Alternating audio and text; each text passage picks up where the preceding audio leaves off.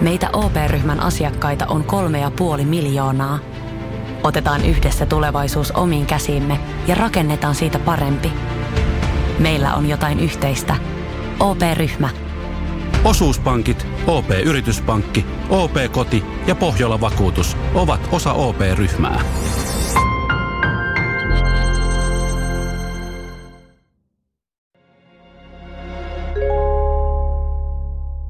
Kuuntelet ratkaisemattomat podcastia. Podcastin on tuottanut Podimolle Suomen podcast media.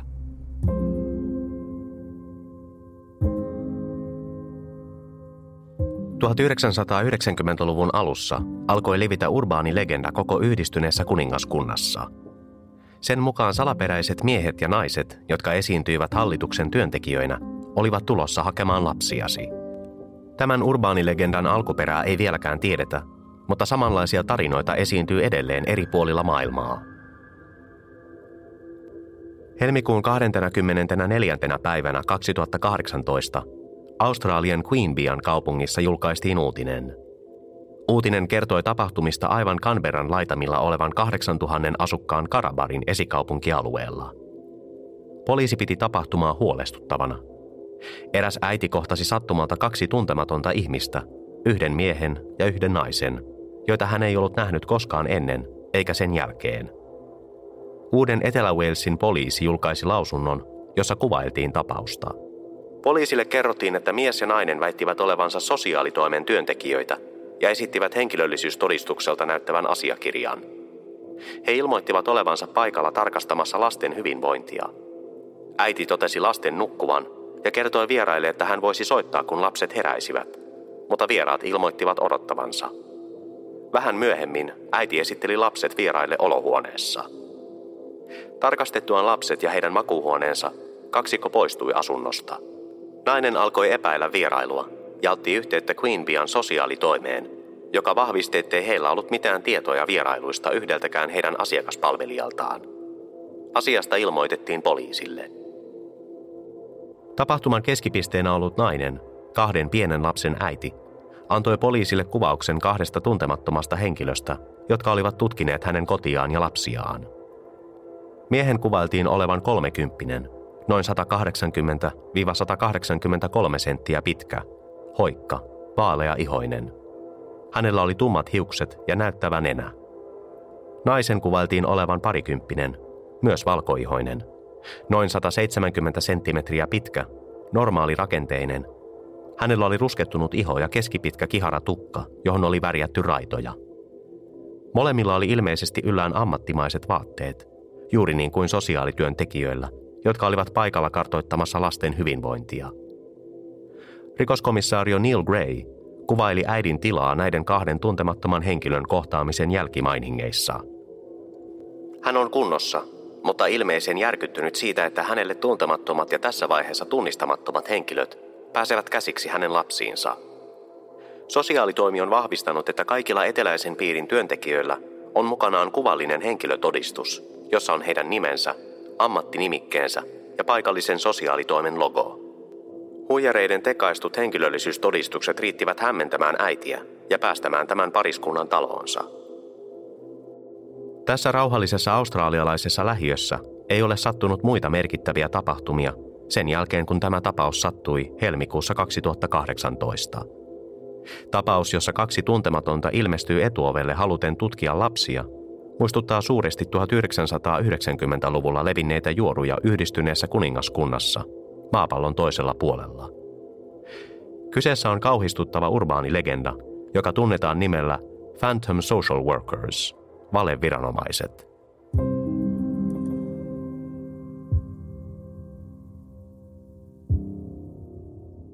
Vuoden tuhatyhdeksänsataayhdeksänkymmentä talvella eräs Elizabeth Copeland esitti väitteitä, joita monet pitävät tämän urbaanilegendan alkuna. Kaksi naista koputti Copelandin kotiin Sheffieldissä, Englannissa. He väittivät olevansa National Society for the Prevention of Cruelty to Children -järjestöstä, joka tunnetaan myös nimellä N S P C C. Kyseessä on brittiläinen lastensuojelujärjestö. Elizabeth oli huolissaan, että hänen lapsensa olivat vaarassa, ja huoli sai hänet avaamaan ovensa ventovieraille. Naiset tutkivat Elizabethin kuusivuotiaan ja alle kuuden kuukauden ikäisen vauvan. Pian nämä kaksi naista poistuivat. Elizabeth vain toivoi, ettei mitään muuta tapahtuisi N S P C C:n vierailun suhteen. Pari päivää myöhemmin yksi naisista kuitenkin palasi toisen työntekijän kanssa. He kertoivat Elizabethille, että lapset olisi määrä viedä sijoituskotiin. Tämä järkytti äitiä suuresti. Kun Elizabeth Copeland uhkasi soittaa poliisille, nämä kaksi valeviranomaista ilmeisesti pakenivat, mitä eräässä julkaisussa kutsuttiin diplomaattiseksi vetäytymiseksi. Yllättävää kyllä, N S P C C ei tiennyt mitään näistä kahdesta vierailusta ja totesi, ettei yksikään järjestön virkamiehistö ollut käynyt Elizabeth Copelandin luona kyseisenä päivänä. Hätääntyneen äidin väitteiden todenperäisyyttä ei koskaan selvitetty. Tiedossa on kuitenkin, että poliisi tutki tapauksen, eikä löytänyt todisteita siitä, että yksikään alueen hallituksen virkamies olisi syyllistynyt väärinkäytöksiin. Tapaus oli alkusysäys vastaaville kohtaamisille, jotka alkoivat yleistyä Yhdistyneessä kuningaskunnassa noihin aikoihin. Operaatio Childcare käynnistettiin vuonna tuhatyhdeksänsataayhdeksänkymmentä Etelä-Yorkshiren Kreivikunnassa, johon Sheffieldin kaupunki kuuluu. Elizabeth Copelandin väitteiden ja muiden samankaltaisten väitteiden vuoksi perustettiin Operaatio Childcare, jonka tarkoituksena on torjua sosiaalityöntekijöiden tai sellaisiksi tekeytyvien ihmisten tekemiä lapsikaappauksia ja hyväksikäyttöä. Rikoskomissaario David Fossin johtama operaatio perustui kaksikymmentäkolme eri poliisilaitoksen ja viraston yhteistyöhön, jotka toimivat yhdessä laajamittaisessa hankkeessa. Foss totesi myöhemmin, että operaation suurimmat vaikeudet johtuivat siitä, että ihmiset uskoivat tiedotusvälineiden huhuihin ilman mitään todisteita. Myöhemmin hän sanoi myös, että vaikka hän uskoi monien ilmoitusten voiman olla aitoja, ne olivat yleensä jonkin verran liioiteltuja. Skotlannin poliisilaitos osallistui myös operaatio Childcareen. Ylikomissaario Douglas Watson oli mukana tässä erikoisyksikössä ja toisti David Fossin lausunnot vuoden tuhatyhdeksänsataayhdeksänkymmentäviisi raportissa. Pidätyksiä ei ole tehty. Operaatio lakkautettiin viime vuoden heinäkuussa. Toimijoita on mielestämme useampia kuin vain yksittäisiä ihmisiä. Jotkut ilmoitukset luonnollisesti ovat selvittämisen arvoisia, mutta useampi on vain huomionhakuisesti tehtyjä. Elizabeth Copelandin ja muiden vanhempien väitteistä huolimatta näyttää siltä, että poliisi ei ollut saanut juurikaan todisteita, joiden perusteella tutkintaa olisi voinut suorittaa. Väitettiin, että hämäräperäiset ihmiset kyselivät lasten perään, mutta tiedotusvälineet alkoivat verrata heitä Men in Black-elokuvaan. Niitä pidettiin huijauksena. Operaatio Childcaren kanssa työskennellyt seksuaalirikoskonsultti Ray Wire antoi lausunnon tapausten rakenteesta. Perheen ovelle saapui tuntemattomia valeviranomaisia keskellä päivää ja niin edelleen. Tällaisen suunnitelman toteuttaminen on uskomattoman riskialtista. Myöskään ainuttakaan lasta ei varsinaisesti viety, vaikka joitakin lapsia tutkittiin. Mitä ihmettä oli tekeillä? Lapsia napataan monilla muillakin tavoilla. Tutkittuaan vuosia Etelä-Yorkshiren alueella ja sen ulkopuolella tehtyjä ilmoituksia, operaatio Childcare lakkautettiin vuonna tuhatyhdeksänsataayhdeksänkymmentäneljä. Poliisiviranomaiset olivat keränneet valeviranomaisista yli kaksisataaviisikymmentä ilmoitusta, joista vain kahdeksantoista oli heidän mielestään vakavasti otettavia ja vain kaksi oli todellisia syytöksiä. Vaikka Childcare-operaatio lakkautettiin tuloksetta, huolestuneiden vanhempien esittämät väitteet eivät olleet loppumassa vielä aikoihin Yhdistyneessä kuningaskunnassa. Anne Wiley oli toinen nuori äiti, joka esitti samanlaisen väitteen kuin Elizabeth Copeland. Ventovieras halusi tutkia hänen poikaansa. Tämä tapahtui yli kahdensadan kilometrin päässä Copelandin kodista, skotlantilaisessa Hamiltonin kaupungissa. Lokakuussa tuhatyhdeksänsataayhdeksänkymmentäneljä vieras saapui Annin kodin takaovelle ja halusi päästä arvioimaan hänen taaperonsa kuntoa ja elinoloja. Minusta oli aluksi outoa, että hän päätti tulla takaoven kautta. Nainen sanoi olevansa uusi terveydenhoitaja ja tulevansa tarkistamaan lapseni potilastiedot. Poikani oli ollut sairaalassa. Hänellä on astma. Kysyin naiselta jonkinlaista henkilöllisyystodistusta, ja hän sanoi jättäneensä sen autoon, mitä yleensä kotikäyntejä tekevät terveydenhoitajat eivät tekisi. Vilkaisin autoon ja näin siellä tupakoivan miehen. Pidin sitä varsin outona. On kummallista, että terveysviranomaiset tupakoisivat noin avoimesti. Kysyin naiselta poikani nimeä ja hän epäröi. Mutta sitten hän otti esiin kansion. En tiedä, oliko se aidosti poikani kansio, mutta nainen näytti tietävän kaikki pojan terveystiedot, kuinka kauan hän oli viimeksi ollut sairaalassa ja niin edespäin. Hän jutteli poikani kanssa, mutta ulkona satoi kaatamalla vettä, joten pyysin kaikkia sisään olohuoneeseen. Vein poikani sisälle ja nainen lähti. Anne Wiley kuvaili naisen olleen parikymppinen, noin sata kahdeksankymmentä senttinen, hoikkarakenteinen. Hänellä oli vaaleanruskeat hiukset ja oikean silmän alla jokin jälki.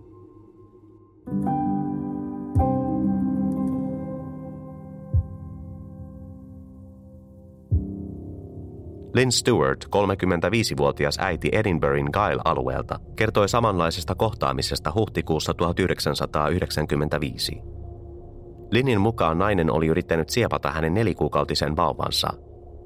Lynn kertoi, että fiksusti pukeutunut nainen oli tarttunut hänen tyttärensä ja yrittänyt karata hänen kanssaan. Lynn oli joutunut taistelemaan vastaan. Hän väitti lyöneensä naista saadakseen lapsensa takaisin. Tapauksesta ilmoitettiin poliisille ja se yhdistettiin aluksi muihin alueella tehtyihin sieppausyrityksiin. Myöhemmin poliisi kuitenkin perui väitteensä ja totesi, että alueella oli nähty epäilyttävä nainen, mutta kidnappausyrityksiä ei oltu raportoitu.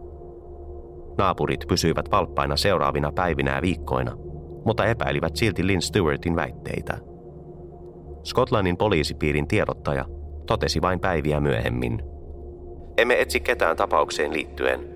Tämä tapaus on nyt loppuun käsitelty."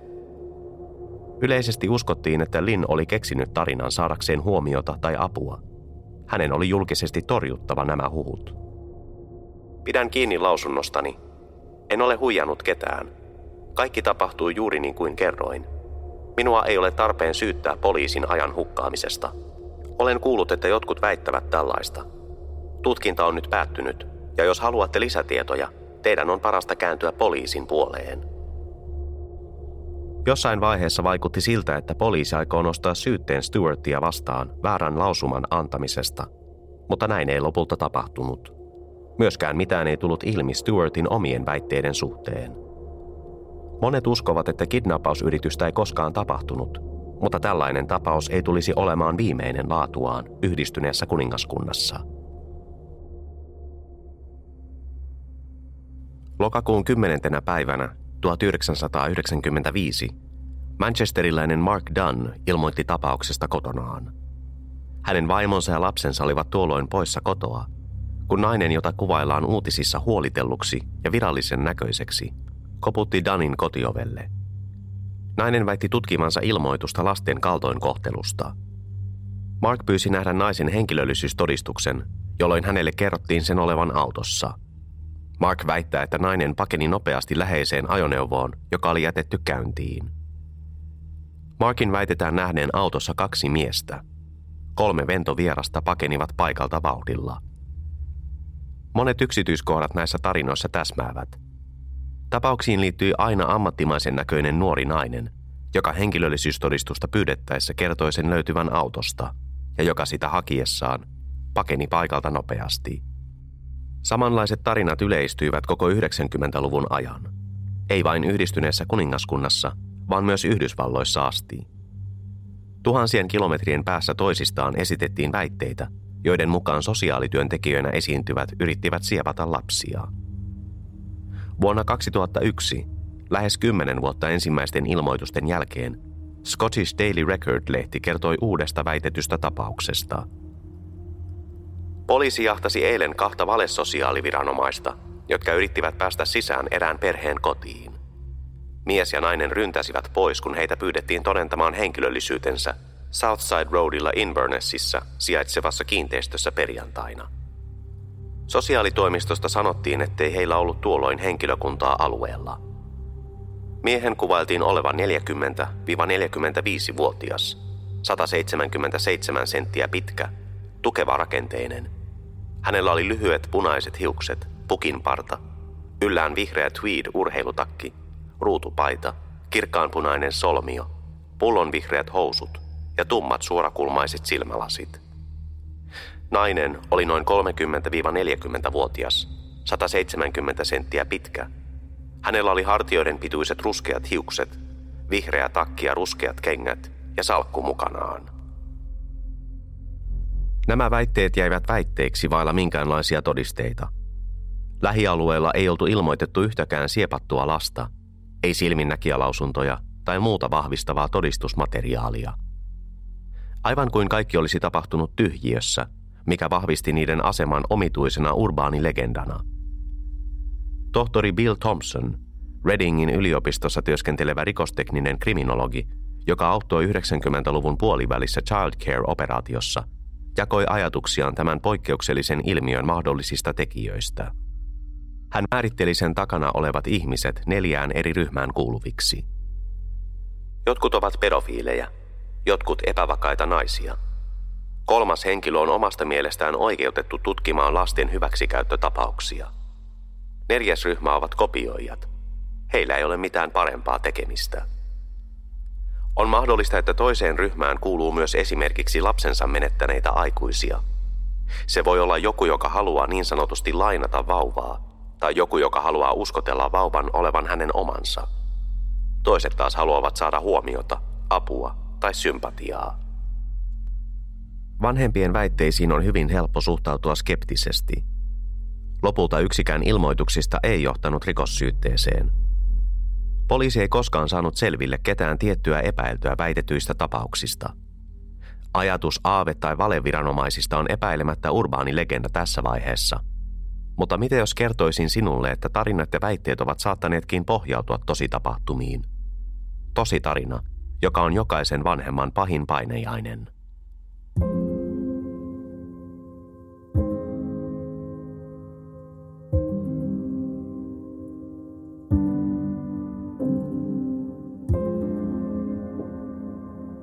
Heinäkuussa tuhatyhdeksänsataakahdeksankymmentäkuusi, vuosia ennen valeviranomaisilmiön syntymistä, nuori äiti huomasi mustelmia pikkulapsensa käsivarsissa. Nuori äiti ja hänen miehensä olivat molemmat parikymppisiä ja molemmat täysin raittiita. Heillä oli kaksi yhteistä lasta, tyttäret, jotka olivat tuolloin kaksi- ja kolmevuotiaita. Toisen tyttären käsivarren mustelmat olivat todennäköisesti aiheutuneet hänen leikkiessään esikoulussa. Vaikka tämä oli varsin looginen selitys, terveydenhoitaja koki silti aiheelliseksi ihmetellä asiaa tapaamisessa vanhempien kanssa. Lapset tuotiin sairaalaan lisäarviointia varten, ja heille annettiin niin sanottu turvapaikkamääräys. Tämä tarkoitti, että lapsista tuli tilapäisesti valtion holhottavia, kun viranomaiset yrittävät selvittää, oliko heitä pahoinpidelty tai laiminlyöty. Heidät vietiin sairaalan osastolle, jossa koko perhettä voitaisiin seurata jatkuvasti. Vanhemmat muuttivat väliaikaisesti erityiseen perheyksikköön noin kolmenkymmenen kilometrin päähän sairaalasta. Jos he kieltäytyisivät, oli mahdollista, että heidän kaksi lastaan otettaisiin pysyvästi huostaan. Tämän lyhyen ajanjakson aikana koko perhe tutustui tohtori Marietta Higgsiin. Higgs oli vastuussa tyttärien tutkimuksista. Tohtori Higgsistä oli tullut hiljattain refleksiperäisen anaalidilataation tai R A D N:n kannattaja. Tutkimus on juuri sitä, miltä se kuulostaa. Pian näiden erittäin tungettelevien tutkimusten jälkeen tohtori Higgs kertoi lasten vanhemmille yhden pahimmista asioista, joita vanhemmille voi sanoa. Mielestäni on sopiva aika kertoa teille epäilykseni. Epäilen vahvasti, että vanhinta tytärtänne Lindsiitä on seksuaalisesti hyväksikäytetty. Sekä Lindsi että hänen pikkusiskonsa joutuisivat käymään läpi useampia toimenpiteitä, joissa tohtori Higgs testasi R A D I:n lääketieteellisiä teorioita. Kahden lapsen äiti ja isä pidätettiin, ja he valmistautuivat rikosoikeudenkäyntiin, jota ei koskaan tultaisi käymään. Syytteitä ei lopulta nostettu, mutta heidän kaksi tytärtään asuivat sijaiskodissa seitsemäntoista kuukauden ajan. Tuon puolentoista vuoden aikana perhe alkoi odottaa kolmatta lasta. Koska he kuitenkin pelkäsivät vireillä olevaa oikeudenkäyntiä, he päättivät tehdä abortin raskauden alkuvaiheessa. Vanhemmat eivät halunneet, että myös uusi lapsi joutuisi elämään sijaisperheessä. Tyttäret vaihtelivat sijaisperheiden ja sosiaalihuollon välillä, ja vuosien varrella on sanottu, että tytöt olivat lähellä tulla lopullisesti huostaan otetuiksi. Sijaiskodeissa ollessaan tyttöjen oli jatkuvasti käytävä lääkärin ja sosiaalityöntekijöiden luona varmistamassa, ettei heitä pahoinpidelty tai laiminlyöty. Toisen R A D-tutkimuskierroksen aikana tohtori Marietta Higgs ja hänen kollegansa tulivat siihen tulokseen, että tyttöjä oli käytetty seksuaalisesti hyväksi sijaiskodissa. Sijaisperhe, jolla oli kolme omaa tytärtä, joutui tämän väitteen kohteeksi. Kuten perheen isä totesi, se oli kuin isku palleaan. Marietta Higgs ja muut olivat kiihkouskovaisia ja heillä oli pyhä tehtävä toimitettavana. Tämän jälkeen sijaisisä pidätettiin ja hänen omat lapsensa otettiin pois omalta perheeltään. Viranomaiset saivat kuitenkin pian tietää, että nämä syytökset olivat vain jäävuoren huippu. Marietta Higgs, kolmekymppinen australialaislääkäri, sai tietää refleksiperäisestä peräaukon laajentamismenetelmästä lääketieteellisessä konferenssissa tuhatyhdeksänsataakahdeksankymmentäluvun puolivälissä. Tätä menetelmää emme käsittele tässä sen tarkemmin. Menetelmästä löytyy tietoa kyllä netistä. Lyhyesti sanottuna kyseessä oli fysiologinen testi, jonka tarkoitus oli tunnistaa seksuaalisen hyväksikäytön uhreja. Tohtori Marietta Higgs otti R A D-testin käyttöön omissa tutkimuksissaan, ja puolen vuoden päästä hänet siirrettiin Middlesbroughin yleissairaalaan, jossa hän työskenteli yhdessä toisen lastenlääkärin, tohtori Jeffrey Wyattin kanssa. Tohtori Wyatt oli myös menetelmän kannattaja. He ottivat R A D-testin käyttöön säännöllisesti loppuvuonna tuhatyhdeksänsataakahdeksankymmentäkuusi. Vuoden tuhatyhdeksänsataakahdeksankymmentäseitsemän helmikuun ja heinäkuun välisenä aikana Clevelandin piirikunnassa todettiin sata kaksikymmentäyksi lasta seksuaalisesti hyväksikäytetyksi testin perusteella. Tämä oli dramaattinen nousu tapausten määrässä. Normaalisti sosiaalityöntekijöiden tutkittavaksi tuli kaksikymmentäviisi–neljäkymmentä hyväksikäyttöilmoitusta kuukaudessa, mutta nyt määrä oli noussut noin sataan. Toukokuussa tuhatyhdeksänsataakahdeksankymmentäseitsemän tehtiin kahdeksankymmentäyksi pahoinpitelyilmoitusta ja kesäkuussa niitä oli sata kymmenen. Niistä sata kaksikymmentäyksi lapsesta, joiden todettiin R A D:in perusteella joutuneen seksuaalisesti hyväksikäytetyiksi kodeissaan, kuusikymmentäseitsemän tehtiin valtion holhottavia ja kaksikymmentäseitsemän annettiin sijaiskotimääräys, eli heidät oli määrä sijoittaa uusiin perheisiin väliaikaisesti. Näin suuri lisäys herätti huomiota, erityisesti niiden perheiden keskuudessa, joita asia koski. Vanhemmat pyysivät, että heidän lapsensa palautettaisiin kotiin ja totesivat, että lääkäreiden käyttämät menetelmät olivat heidän mielestään karkeita ja kykenemättömiä tarjoamaan riittävästi todisteita. Simon Hawksworth, joka edusti kolmekymmentäkahdeksan perhettä, joille oli esitetty yhteensä kahdeksankymmentäneljä syytettä, totesi: "Näkemyksemme mukaan, jokaisessa tapauksessa, jossa tohtorit Higgs ja Wyatt ovat todenneet lapsen seksuaalisesti hyväksikäytetyksi ensimmäinen tammikuuta tuhatyhdeksänsataakahdeksankymmentäseitsemän jälkeen, pelkästään väitettyjen fyysisten löydösten perusteella, seksuaalista hyväksikäyttöä koskevien syytösten tai väitteiden kohdalla, yksi.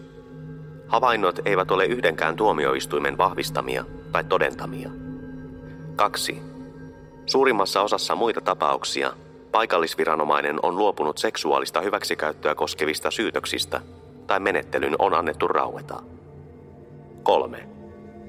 Tapauksista, joissa lapset olivat jo huostassa ja joissa väitettiin muunlaista hyväksikäyttöä, Higgsin ja Wyattin diagnoosi ei parantanut mitään lasten hyvinvoinnin kannalta.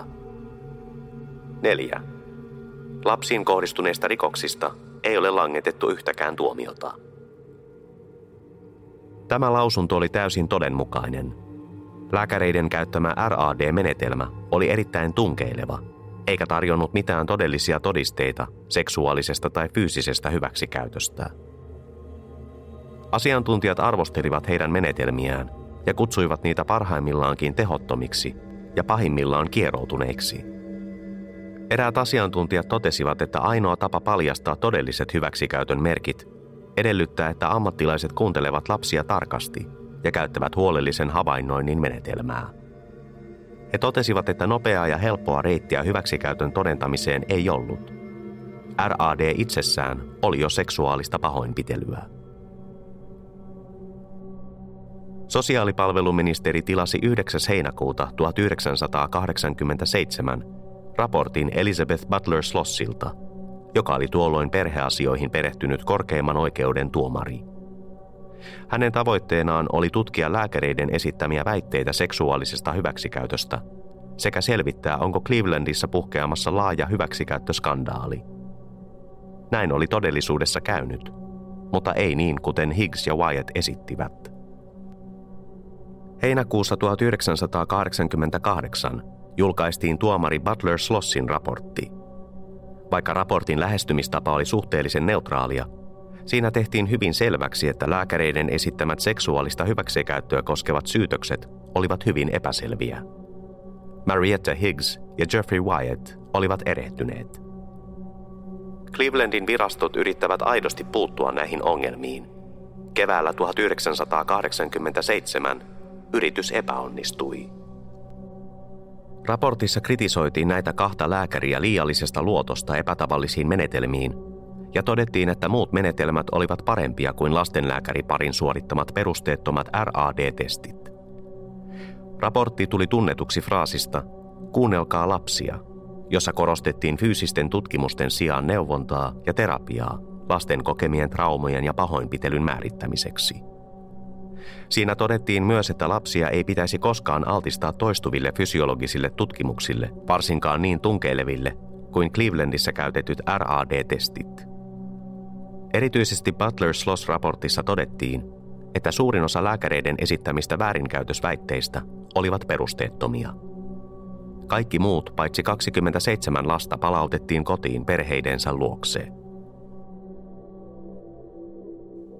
Tämän raportin jälkeen tohtori Marietta Higgs siirrettiin toiseen sairaalaan seuraavaan piirikuntaan.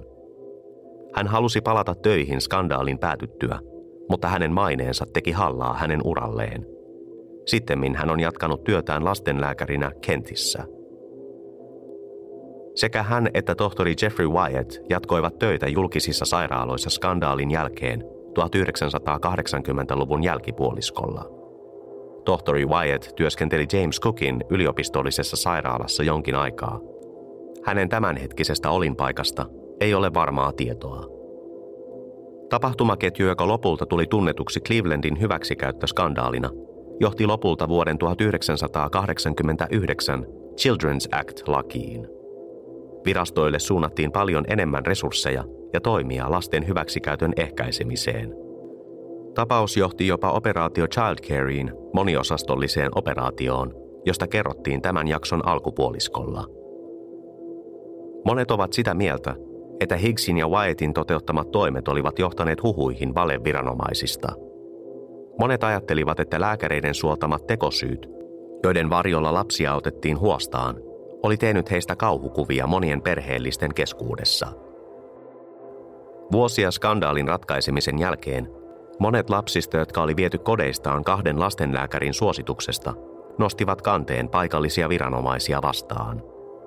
He väittivät, että virkamiehet, joiden tarkoitus oli huolehtia heistä, olivat kohdelleet heitä huonosti, ja heille tehdyt toimenpiteet olivat luonteeltaan lähes rikollisia. Selvityksestä huolimatta Marietta Higgs ei kadu toimiaan.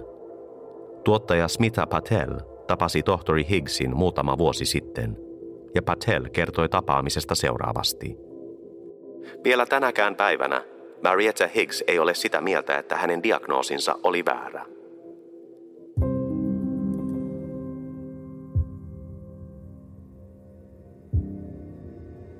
Huhtikuun kahdeskymmeneskolmas päivänä kaksituhattaneljätoista eräs nainen vietti päivää kotonaan Gloucestershiren esikaupungissa, Quedgeleyssä. Noin kahden aikoihin iltapäivällä tämän nuoren äidin mukaan vieras nainen tuli käymään. Hän väitti olevansa sosiaalipalveluista ja totesi, että hänen neljä kuukautta vanhan poikansa hyvinvointi huolestuttaa viranomaisia. Tämä noin parikymppinen nainen oli noin sata kahdeksankymmentä senttinen. Hänellä oli tummat hartiamittaiset hiukset, uskottavalta näyttävä henkilökortti ja musta kansio mukanaan. Hän astui perheen kotiin ja tutki pikkulapsen nopeasti. Hän käytti stetoskooppia kuunnellakseen pojan sydämen sykkeen ennen lähtöä ja kaikki näytti olevan kunnossa. Äiti otti kuitenkin yhteyttä viranomaisiin ja sai tietää, että sosiaalipalveluilla ei ollut tietoja hänen kotiinsa tehdystä käynnistä. Rikostutkija Andy Dangerfield Gloucestershirein poliisista kertoi tapauksesta. Emme tiedä, mikä motiivi toimijalla oli, mutta tämä on selvästi hyvin huolestuttavaa. Tutkimukset jatkuvat edelleen. Olemme käyneet alueen taloissa varoittamassa paikallisia asukkaita ja kehotamme kaikkia olemaan valppaina. Tapahtuman keskipisteenä ollut nuori äiti auttoi luomaan piirroksen naisesta, joka oli tullut tarkastamaan hänen poikaansa, ja piirros julkaistiin paikallisissa tiedotusvälineissä. Tähänkään päivään mennessä tapauksesta ei ole saatu mitään selville, ja monet ovatkin miettineet, onko tämäkin vain jonkun ihmisen mielikuvituksen tuotetta, vai onko kyse jostain aivan muusta. Peter Rogerson, joka kirjoitti Magonia-nimiseen lehteen seksuaalitraumoja käsittelevän artikkelin, oli avoimesti skeptinen. Hän kirjoitti vuonna tuhatyhdeksänsataayhdeksänkymmentäyksi. Tarinat valeviranomaisista, tuntemattomista ihmisistä, jotka tietävät kaiken, ilmestyvät tyhjästä ja katoavat toimittuaan oudosti ja järjettömästi, ovat kuin kaikuja Men in Black -skifikomedioista. Epäiltyjä ei ole, ketään ei saada kiinni, autojen rekisterinumeroita ei löydy. On mahdollista, että ajatus näistä valesosiaalityöntekijöistä juontaa juurensa Yhdistyneessä kuningaskunnassa riehuneisiin lasten hyväksikäyttöä koskeviin väitteisiin. Näiden väitteiden mukaan tuhannet lapset ovat vuosien varrella joutuneet yhteiskunnan varjoissa toimivien salaliittojen uhriksi, joihin rikkaat ja kuuluisat joskus sekaantuvat. Tällaisesta on nähty konkreettisia esimerkkejä, kuten Jimmy Savillein skandaali, jossa paljastui yksittäisen henkilön vuosikymmeniä kestänyt lasten hyväksikäyttö. Operaatio U-Tree käynnistettiin vuonna kaksituhattakaksitoista ja oli hyvin samankaltainen kuin tuhatyhdeksänsataayhdeksänkymmentäluvun alun operaatio Childcare. Operaatio alkoi elämään pian omaa elämäänsä, kasvaen yksittäisestä tiedustelusta täysimittaiseksi rikostutkinnaksi. Tänä aikana useampi julkisuuden henkilö sai syytteen lasten pahoinpitelystä monien vuosien aikavälillä. Vaikka mikään maa ei ole immuuni omille seksiskandaaleilleen, Yhdistyneestä kuningaskunnasta on tullut pahamaineinen viimeisen puolen vuosikymmenen aikana. Kymmenkunta tapausta on kasvanut niin suureksi, että niillä on oma Wikipedia-sivu. Tätä voidaan ajatella eräänlaisena tunnettuuden määritelmänä, ja tässä tapauksessa se voi olla kelvollinen tapa mitata tapauksen skaalaa. Yhdistyneestä kuningaskunnasta tulleet hyväksikäyttösyytökset valottavat sitä, miten huonosti lapsia on kohdeltu viime vuosikymmeninä. Lord Warner, entinen terveysministeri, joka oli tutkinut lasten hyväksikäyttöä koskevia väitteitä tuhatyhdeksänsataayhdeksänkymmentäluvun alussa, totesi: jotkut lastenkodit joutuivat kohteeksi näissä tapauksissa. Joissakin paikoissa on ollut täysin mahdollista, että jollakin yksilöllä on ollut riittävästi vaikutusvaltaa, että on päässyt käsiksi esimerkiksi lastenkotien tietoihin ja asukkaisiin. On selvää, että pitkin historiaa lastenkodit ovat toimineet joillekin tahoille niin sanotusti palveluna. Onko mahdollista, että nämä syytökset personoituivat tähän urbaanilegendaan? Toimiko jokin taho välikätenä todellisten syypäiden puolesta? On todennäköistä, että totuus valeviranomaisia koskevista väitteistä ei tule koskaan selville. Emme välttämättä tule koskaan tietämään, ovatko ne totta vai vain huomion kipeiden yksilöiden luoma huhu. Siksi tämä valeviranomaisten legenda pysyy edelleen ratkaisemattomana.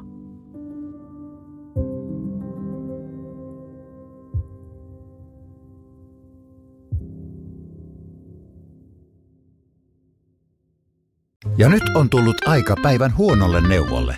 Jos haluat saada parhaan mahdollisen koron, kannattaa flirttailla pankkivirkailijan kanssa.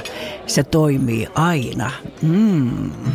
Huonojen neuvojen maailmassa Smarta on puolellasi. Vertaa ja löydä paras korko itsellesi osoitteessa smarta piste fi.